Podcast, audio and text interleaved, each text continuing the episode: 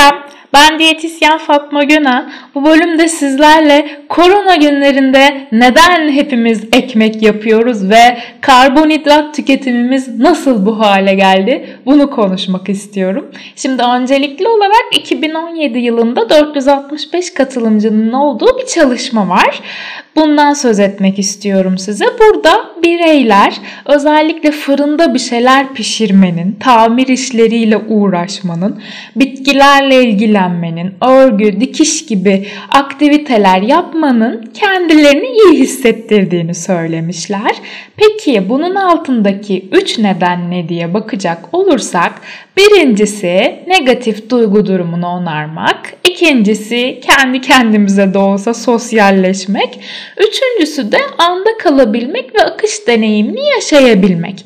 Yani kaygı ve stresin arttığı durumlarda iyi hissetmek için başvurduğumuz yöntemlerden bir tanesinin mutfak olmasının nedeni bu. Şimdi bir de uzmanlar şunu söylüyor. Özellikle böyle durumlarda özellikle daha önce deneyimlemediğiniz, daha zor, daha karmaşık olan şeyleri yapmanın e, yapılan aktiviteye daha çok odaklanmayı sağladığı için daha etkili olduğunu söylüyor.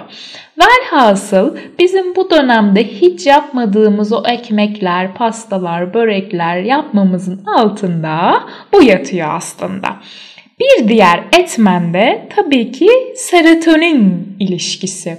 Peki serotonin nedir? Şimdi serotonin mutluluk hormonu olarak biliniyor ama aslında o bir nörotransmitter. Yani o bizi mutlu eden bir kimyasal.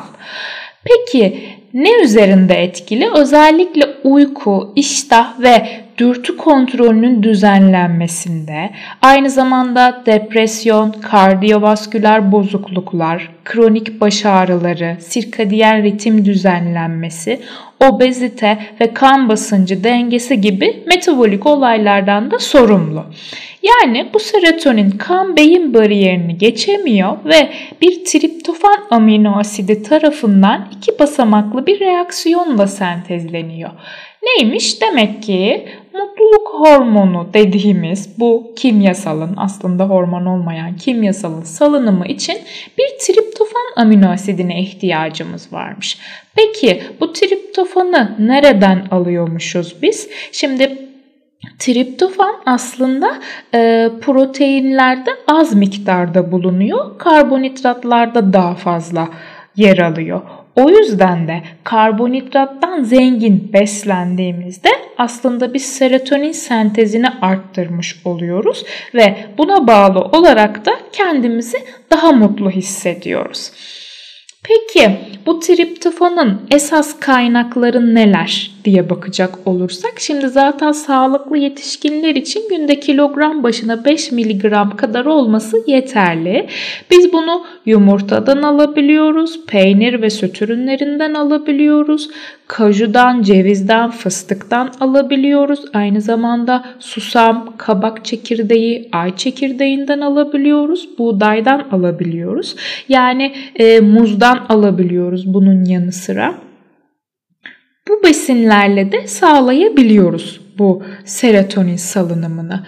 Ama tabii ki tek başına beslenme etkili değil bu anlamda bu salınım için. Aynı zamanda güneş ışığı daha iyi hissetmemizi sağlıyor bu salınımı destekleyerek. Düzenli spor yine salınımı desteklediği için bizi daha mutlu hale getiriyor. Yani beslenmenin yanı sıra tabii ki diğer faktörler de bu işin içinde etkili. Şimdi burada birazcık karbonhidratlar üzerine yoğunlaşmak istiyorum. Yani serotonin salınımını desteklemek istiyoruz. Okey. Ama hangi karbonhidratlar ve ne kadar tüketelim kısmını konuşalım birazcık. Şimdi karbonhidratlar aslında bizim temel enerji kaynağımız ve tüm organlarımızın başta beynimiz olmak üzere tüm organlarımızın yakıtı. Bu karbonhidratlar neler? Özellikle tam tahıllar, sebzeler, meyveler, kuru baklagiller e, ve tam tahıllı unlardan yapılmış kaynaklar yine e, karbonhidrat ihtiyacımızı karşılamamız için etkili olan türler. Ne için önemliler, ne için kıymetliler? Şimdi özellikle e, posadan zenginler, B grubu vitaminlerinden zenginler ki zaten B grubu vitaminleri de bizim ruh halimiz üzerine olumlu etkilere sahipler. Bunun yanı sıra vitamin mineral deposu ve aynı zamanda sindirim sistemi sağlığı için de kıymetliler.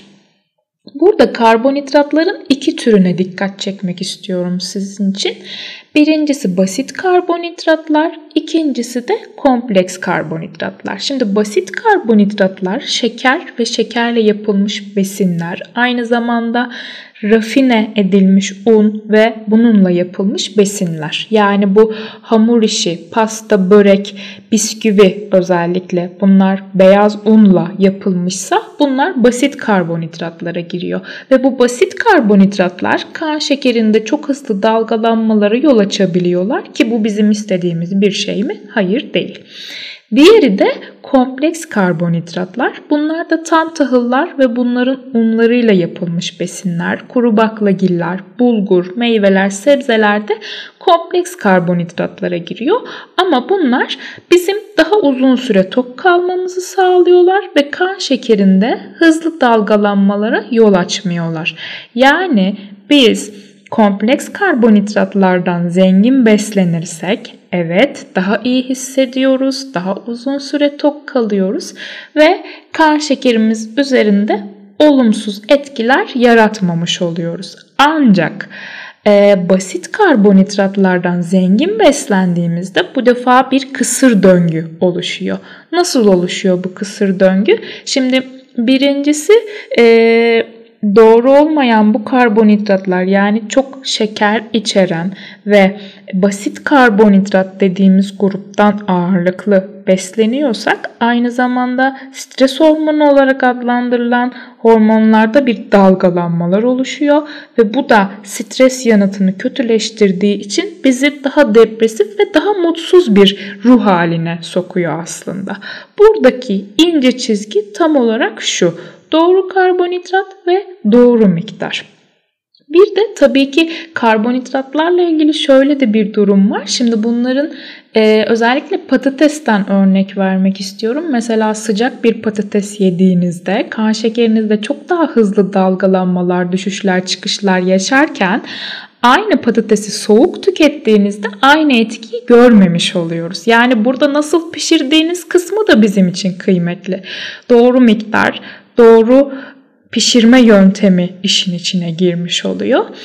Ve e, gereken miktarlarda tükettiğimizde evet çok iyi hissediyoruz, çok kıymetliler. Günlük aldığımız enerjinin literatürde yaklaşık %50'si karbonhidrattan gelmeli ama fazla tükettiğinizde ve doğru olmayan türleri, doğru olmayan yöntemlerle tercih ettiğinizde bu defa aslında siz depresyon, anksiyete ve kaygı üzerinde olumsuz etkiler yaratmış oluyorsunuz. Ve burada e, karbonhidratlarla ilgili son olarak şunu söylemek istiyorum. Genelde e, birçok kişi tarafından kötüleniyorlar ama bizim için hakikaten e, kıymetliler ve onlar bizim yakıtımız. Ama e, her zaman dediğimiz gibi porsiyon kontrolü bizim için bu noktada çok kıymetli hale geliyor. Diğer türlü zaten e, özellikle şeker ağırlıklı ve rafine e, unla pişirilmiş besinler tükettiğinizde özellikle hamur işi, bisküvi ve paketli gıdalarla bunu sağlıyorsunuz aslında. Bu bağırsak floranız üzerinde de olumsuz etkiler yaratıyor ve siz bağırsak floranıza iyi bakmazsanız aynı zamanda ruhunuza da iyi bakmamış oluyorsunuz. Yani mutlu bir bağırsağınızın olması sizi de doğrudan mutlu bir insan haline getiriyor. O yüzden e, karbonhidratların bir de bu bağırsakla olan, mikrobiyota ile olan ilişkisine de özellikle dikkat çekmek istedim bu bölümde. Ve e, son olarak bu e, bölümü çok derin bir konu olduğu için Freud'la bitirmek istedim aslında. Şöyle diyor mutluluk üzerine. Şimdi karbonhidratlar ve mutluluğu konuştuk aslında. Freud da mutluluk üzerine şöyle bir şey söylemiş. İnsan bir şeyden haz alabilmek için o şeyin yokluğunu, ızdırabını tatmaya muhtaç. Açlık gibi, soğuk gibi, yalnızlık gibi. Ama istenen bir kere ele geçti mi verdiği haz sönüp gidiyor. Yani geçici şekilde tatmin olmak mümkün ama mutlu bir halde sürekli kalmak imkansız.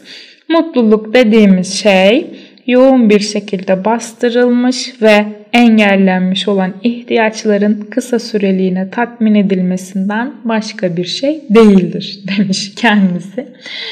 Bu bölümde benim söyleyeceklerim bu kadar.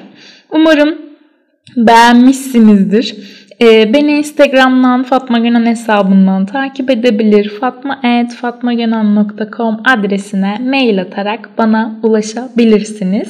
Bir sonraki bölümde görüşmek üzere. Hoşçakalın.